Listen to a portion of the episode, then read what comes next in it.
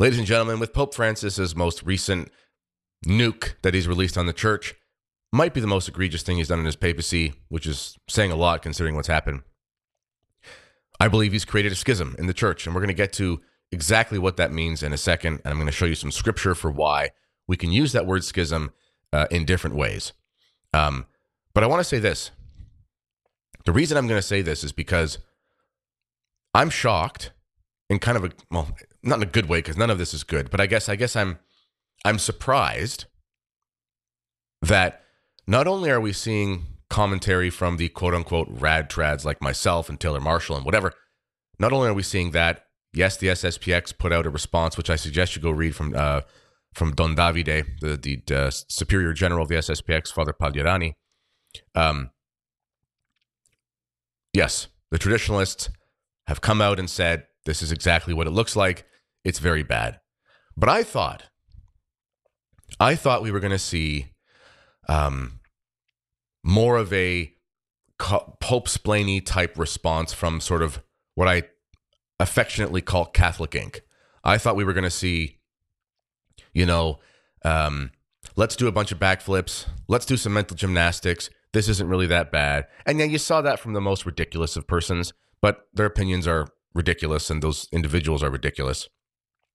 But I thought we were going to see from the sort of acceptable kind of right wing conservative Catholics, I thought we were going to see a very Pope splainy response to this because we've seen that over and over again throughout Pope Francis's pontificate, but we didn't. And that's when I realized that this is not just something that the trads recognize as being wrong, as the trads are tend to be right on these things, but this is something that anyone with a a true desire to be a believing Orthodox Catholic was able to see through this. And we're going to look quickly at an article here um, for just a couple minutes from a priest, and I'll explain why this is so important that this priest is saying this. And then I want to show you some scripture as to why I believe Pope Francis has created a schism in the church. And I believe ultimately this is actually going to be used to go after the traditional orders um, and try to squeeze them out of existence. So here's an article from Father Thomas Weinandy. Now, Father Weinandy, and I'm not trying to throw stones here, but he's not a traditionalist. In fact, if you actually look through Father Weinandy's work, you'll find that he's been very pro Novus Ordo to the point where he was actually, I guess you could say, ridiculed or really severely re- refuted by a number of very respectable um, theological minds within the traditional Catholic sphere. Dr. Janet Smith, Dr. Kwasniewski, and so forth. In fact, there was a book called Illusions of Reform that was actually released to sort of, I guess you could say, um, pick apart the the arguments that Father Weinandy has about the liturgy because he's been very pro Novus Ordo. You can see here on the screen, I've got the um, outline of that book um, pulled up for us, and I'll just read very quickly what it says, just to show you kind of where Father Weinandy is coming from, from a perspective of a traditional Catholic. And this book, which uh, you can find from uh, Os Justi Press, Illusions of Reform, um, it's called A Response to Cadavini, Healy, and Weinandy, Father Weinandy, about the def- in the defense of the traditional Mass. And this is the synopsis, and it says, between September and November 2022, Church Life Journal published a series of articles on liturgical reform, co-authored by doc- uh, doctors John uh, Cavadini, Mary Healy, and Thomas Weinandy. With its rosy view of the liturgical movement, its caricature of the Catholic faith prior to Vatican II, its forensically questionable affirmation of Sacrosanctum Concilium's paternity of the Novus Ordo, not to mention its solemn chrismation of both by the Holy Spirit, and its severe rejection of the Tridentine movement, quote unquote, the series sparked ample criticism of the author's perplexingly inadequate scholarship, grandiose generalizations, and pastoral callousness because the innovationist and anti traditionalist arguments of Cavadini, Healy, and Weinandy are perpetually recycled in seminaries and degree programs around the world, the commonplaces of countless bulletins, homilies, blogs, and workshops, the appearance of the series offers a providential opportunity to present Catholic counter arguments. So you can see here um, clearly Father Weinandy is not known for being a traditionalist. And in fact, as Dr. K, Mary, uh, uh, Dr. Janet Smith, and so on and so forth. Um, these kind of really respectable minds within traditional Catholic uh, thinking, they think that Father Weinandy uh, you know, and and and his um, colleagues in this series of articles they did, they actually think that they kind of parody the traditional Catholic faith.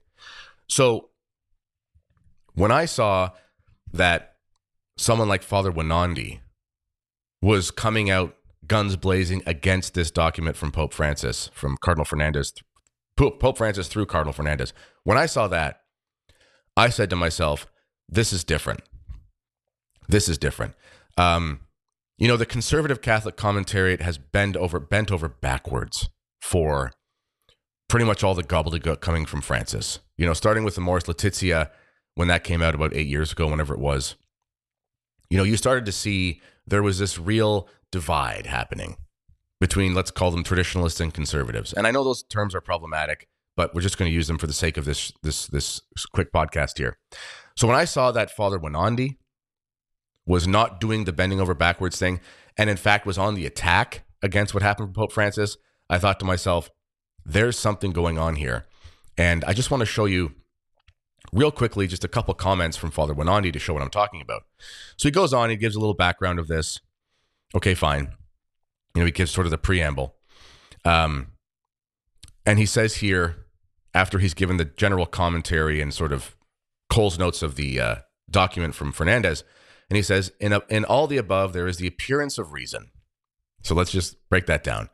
He's critiquing it and saying, this is unreasonable, meaning it's illogical, but also a great deal of jargon, sophistry, which is a word that you could, well, sophistry in philosophy is like saying heresy in religion. That's a pretty strong word. And deceit. So Father Weinandy believes that there's actually uh, something like an intention to deceive Catholics. Coming from a non traditionalist, coming from somebody who's known for caricaturizing the pre Second Vatican Council religion, coming from somebody who criticizes the traditional movement, to me, I said to myself, this is a big deal. Um, I did not expect to see this reaction from the conservative Catholic sphere. And here's the money line. And he says, he's talking about Cardinal Newman, uh, John Henry Newman. He says, Newman's alarming hypothesis Oh, sorry. Newman puts forward, however, a hypothetical, though frightening hypothesis. What if a council or a pope were to teach a doctrine that would contradict a previous council or pope? So just pause there for a sec. For those of you who think it's impossible for a council or a pope to say something that is not binding on you as a Catholic, um, I don't know what you're going to do with this. Cardinal Newman, uh, you know, he's been recently canonized in sort of the new way, but long before he was canonized, he's been a hero of traditional Catholic theologians, just solid Orthodox theologians. And Cardinal Newman, writing in the 1800s, is totally fine with this hypothesis that this could happen. Um, he's not, I shouldn't say he's fine with it. He's, he's not happy about it. What I'm saying is he believes it's a possibility. Well, if that's the case, I mean, I don't really know where people get on this idea that it would be impossible to do so. But anyway, um, if we go back to the article here, he says, Newman declares that this that it would shatter the notion of doctrinal development, for who then would be able to judge what is authentically revealed and what is not? Newman's alarming hypothesis is not so hypothetical today. Despite its claim to the contrary, the declaration blatantly contradicts the perennial magisterial teaching of the Church concerning irregular marriages and the sexual activity of same sex couples. Must one conclude with Newman that such teaching eradicates the very notion of doctrinal development, and ultimately the very notion of doctrinal truth itself. He goes on to say, Here I would consider I would offer a thesis that Newman did not consider, one that I believe is important within our present ecclesial context. Newman presumed that all pontifical teaching or teaching from bishops concerning doctrine and morals is magisterial. I propose that any pontifical teaching or teaching that from bishops that overtly and deliberately contradicts the perennial teaching of previous councils and pontiffs is not magisterial teaching, precisely because it does not accord with past magisterial doctrinal teaching. So, this is an opinion of a very conservative but not traditional theologian who has been ridiculed uh, harshly by traditional Catholics for his caricature of traditional Catholicism. Yet I'm starting to see in his writing something that looks much more like something you'd expect from Dr. Kwasniewski, um, you know, Roberto de Mattei, etc. And we're seeing this from the sort of conservative Catholic intellectual sphere. And that's when I realized, that's when I realized that this is a Pope Francis has crossed the line in the minds of Catholics who are who attempt to be Orthodox believing Catholics. He has crossed the line writ large. Pope Francis, my friends, has created a schism in the church. I don't know if you saw this, but um, the, the, the diocese where Bishop Schneider is located in Kazakhstan. Now, Bishop Schneider is an auxiliary bishop, so he has an archbishop.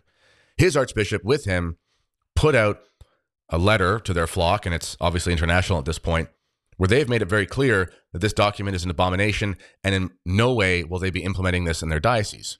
In addition, I believe it was the bishops of Malawi, the Bishops' Conference of an African Nation, they put out a document saying effectively the same thing that in no way will this be implemented in the country of Malawi.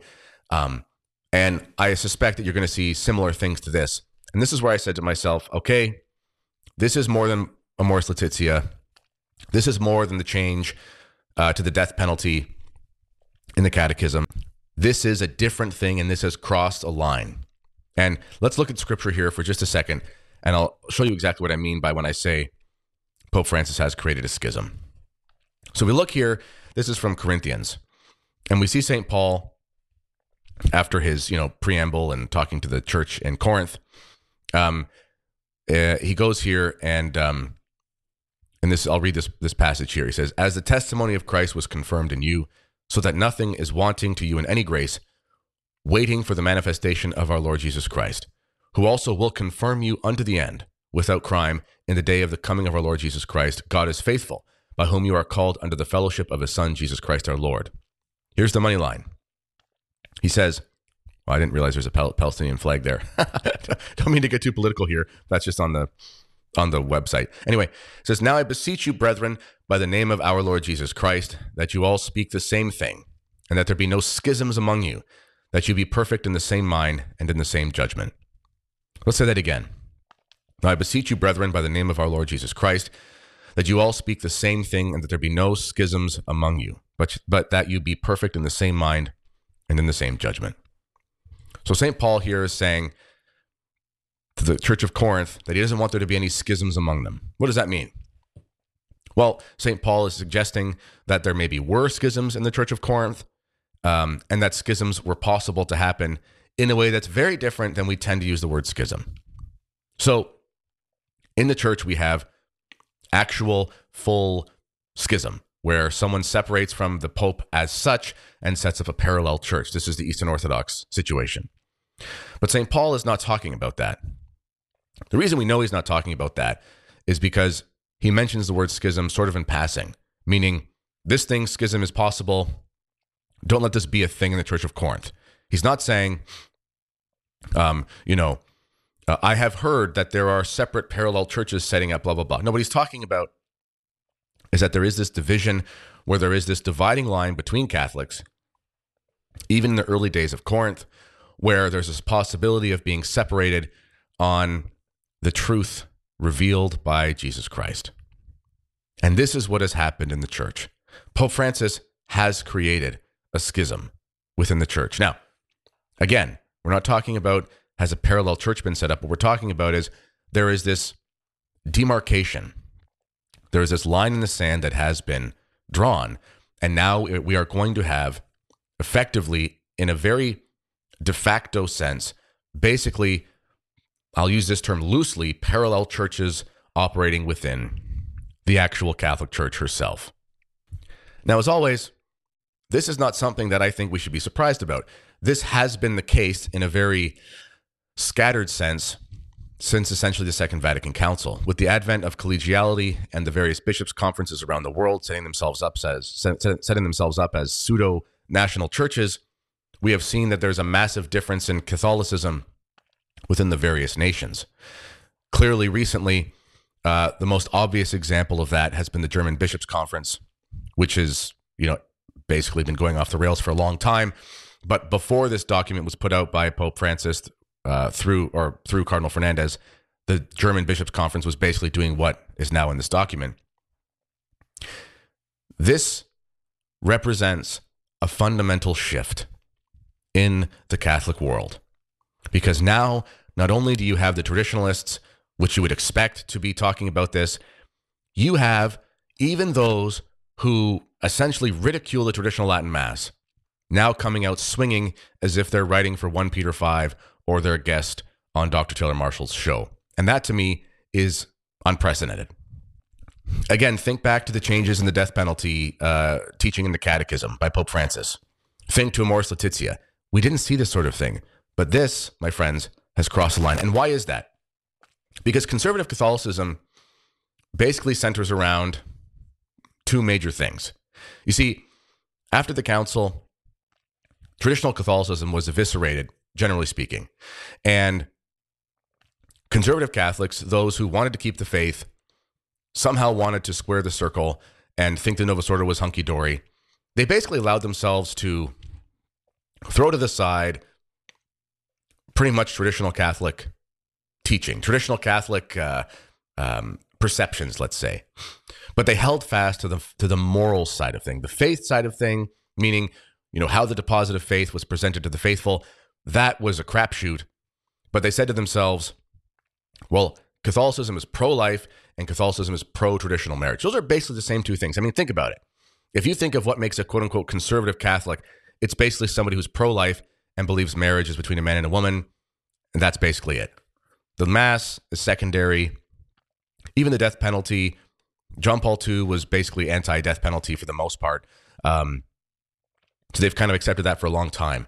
But the idea that there could be some sort of Catholic blessing of what accounts to so called gay marriage and that there could be a pro choice position within the church, this is something that even conservatives have told themselves would never happen. They were able to bend over backwards for Amoris Laetitia. They were able to bend over backwards for the climate change nonsense, even though conservatives never really push climate change. They were able to bend over backwards for the nonsense about vaccines, etc. But this is a line they're not willing to cross. And to me, I find that fascinating. And because of that, I think you're going to continue to see more and more division within the church. Because here's the thing now we already have an entire nation in Africa, and this will probably be the first of many, suggesting that they're just not going to do what the Pope says. That's a pretty big deal. What's going to happen to these bishops? I mean, are we going to have, you know, there's about 3,000 bishops in the world. How many bishops are going to be Bishop Strickland? Strickland did. Are they going to go after them all? What are they going to do then? I mean, what are they going to really just kick out entire bishops' conferences? What happens then? What happens to those bishops? We're going to start seeing, my friends, the logical conclusion of what it means to be in a crisis in the church, where you get to the point where you're in a sort of Arian crisis. And if you look back to the Arian crisis, you find that there were essentially two different churches operating. There were those like St. Athanasius and St. Eusebius of Samosata who were kind of operating independently. Um, and then there were those, and they had massive followings. And then there was sort of the official church, which had essentially embraced, embraced writ large a damnable heresy known as Arianism. But that's not the worst part of this. You have to ask yourself, ultimately, what is the end goal of this? Well, when this happened, I tweeted the following. On December 18th, I tweeted, they will, and I was talking in reference to this declaration, they will go to your FSSP and IK, ICKSP, uh, Institute of Christ King Sovereign Priest parish and ask for a blessing, meaning the folks wanting to have their unions blessed will go to these traditional parishes. It will be like bake my cake. It's the same communist playbook. If you recall, um, maybe you can think back to, I think it was 2016 or so, whenever it was. And there were the sort of gay rights activists going to that bakery in Colorado where the guy was known to be a Christian. And they asked him to make a wedding cake for their invalid illicit marriage. And, um, and he said, I wouldn't do it. And it had nothing to do with anyway you know the story. The point is they did this because the law had changed and now they were going to go use this law against this man to go against his christian conscience. And this is exactly what we are going to see. Now remember i tweeted this on december 18th now i want to show you what happened within short order. A day later um, an article came out at lifesite news. It's also in other places i would imagine. And um, you can see here dr hickson she tweeted out this article and it said, Head of Austrian bishops says priests cannot refuse blessings of homosexual couples. And I tweeted, As I said yesterday, traditional diocesan parishes will now be targeted. If they are under the bishop, they will have to do it, or they will be shut down.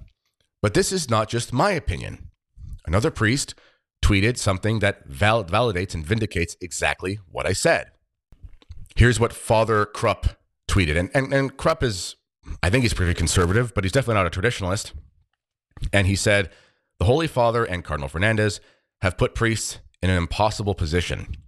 And this is on December 19th, the same day that the Austrian Bishops' Conference, it was reported that they had done what I said would happen. I've talked to three, three or four clergy today, and I imagine this is probably just in his diocese, who are already who were who already were fielding calls from couples in irregular marriages and or gay couples to set up their blessing. So we end up being called reactionary conservatives, homophobes, hateful priests, or disobedient to the Holy Father. Whatever label they use for us, we become the reason they no longer practice the faith. We become the story they tell people about the bad priest, that bad priest, all because Rome decided to do something that isn't doing something that really is doing something. That's actually a pretty good take by him. So bravo. Merry Christmas, faithful priest. So what is he saying here? He's saying that it's already started. Already the gay right, gay lobby activists are now calling up these parishes and they are going to force their hands. If you're in a place where your bishop says you have to do it, what are you going to do? And you are out of your mind if you don't think that they are going to target traditional and very conservative Catholic parishes. And why is that? Because ultimately, this whole thing, my friends, is Luciferian. This whole thing is united by this sulfuric, satanic spirit that is meant to destroy the church. And ultimately, in order to destroy the church, which we know ultimately will never happen, the gates of hell will never prevail, the gates of hell will never prevail. But Christ did not tell us that the gates of hell would not have the church effectively on the ropes. That's not a teaching. Um, in addition, the gates of hell prevailing, people kind of inflate that to be more than it is. Uh, it is completely possible within this prophecy of Pope, uh, Pope Francis, this prophecy of Jesus Christ, that the gates of hell would not prevail. It is completely possible that effectively it would seem that the gates of hell have prevailed. So when people say, uh, you know, you're saying the Pope said something that's going to destroy the church. You're saying the gates of hell prevailed. I'm not saying that. I'm just saying that that's what it looks like because Christ did not give us a promise that it wouldn't look like that. Furthermore, whatever happens, whether there's an anti pope, whether the vast majority of the church goes into apostasy, whether there's invalid declarations of schism and excommunication, whatever it is, regardless of all that, as long as there is the Catholic faith, as long as there are the sacraments, as long as there are priests saying the holy sacrifice of the Mass, the gates of hell have not prevailed because the power of Christ is still working through those things. So you could be in the point where there's like a tiny number of priests around the world who are not heretics. You could be to the position where there are very few bishops out there who are not complete heretics. And it would not be the gates of hell prevailing because the power of Christ is still here. And you got to think about the end times. When the end times come, Christ says when he returns, will he find faith on earth? You know, you look through the prophecies of the church fathers and so forth and how they understand the book of Apocalypse, the book of Revelation.